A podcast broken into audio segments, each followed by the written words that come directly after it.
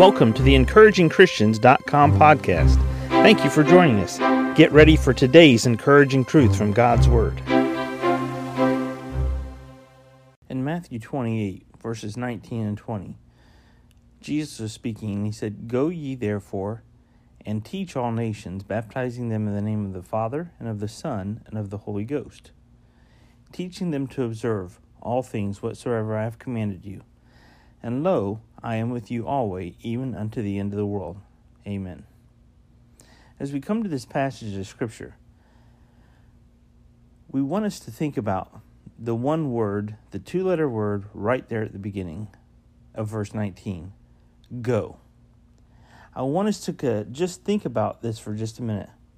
How the word go means go. How the word go means go. Well, some people, they look at this in Matthew 28 and verse 19 and the words from Jesus, and they think, well, the word go means go simply as a choice. In other words, it's an option. I may go, I may not go. I may go the direction that I want to go, I may go the direction God wants me to go. You see, the the prophet Jonah, he had the same idea here. And when God said go, Jonah said no. When God said go to Nineveh, Jonah went to Tarshish. In Jonah chapter 1 and verse 3, but Jonah rose up to flee unto Tarshish from the presence of the Lord and went down to Joppa.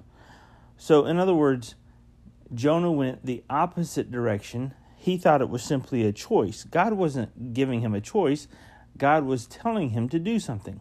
And here in Matthew chapter 28, verse 19, when Jesus said, Go, he wasn't giving us a choice or an option, something we might choose to do or might choose not to do.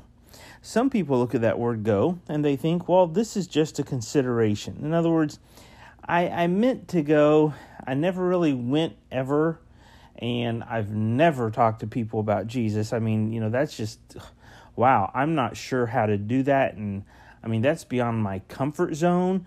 And aren't there other people in the body with the spiritual gift to go? Wait a minute. When Jesus said go, it was not a choice and it was not simply a consideration. He was telling his disciples to go.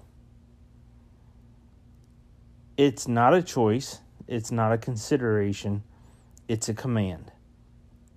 I must go. I have to go because Jesus said to go. It's those simple words that when you try to argue with your mom and she says, Because I said so, done. It's mom. When she tells you to do something, you don't argue, you just do it. This is Jesus. When Jesus tells you to do something, you don't argue, you just do it. Go ye into all the world. Oh, that's right. He said go.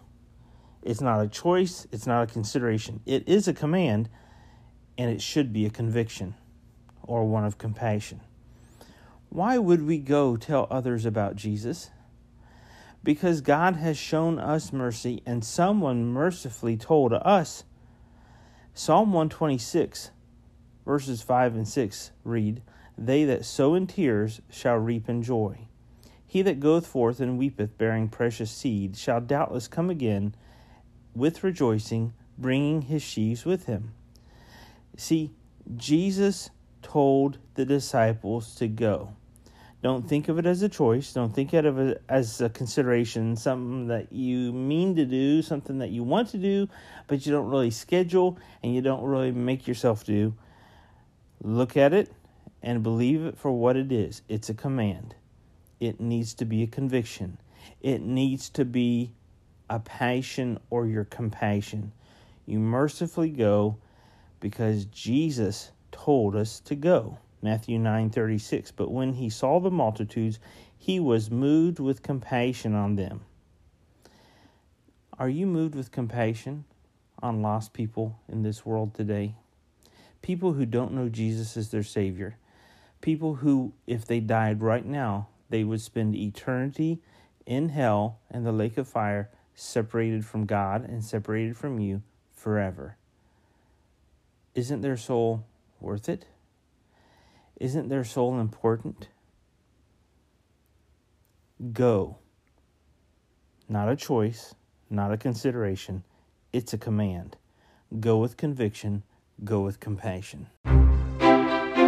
Thank you for joining us today for the encouragingchristians.com podcast. Please explore our website for more encouraging truths from God's Word.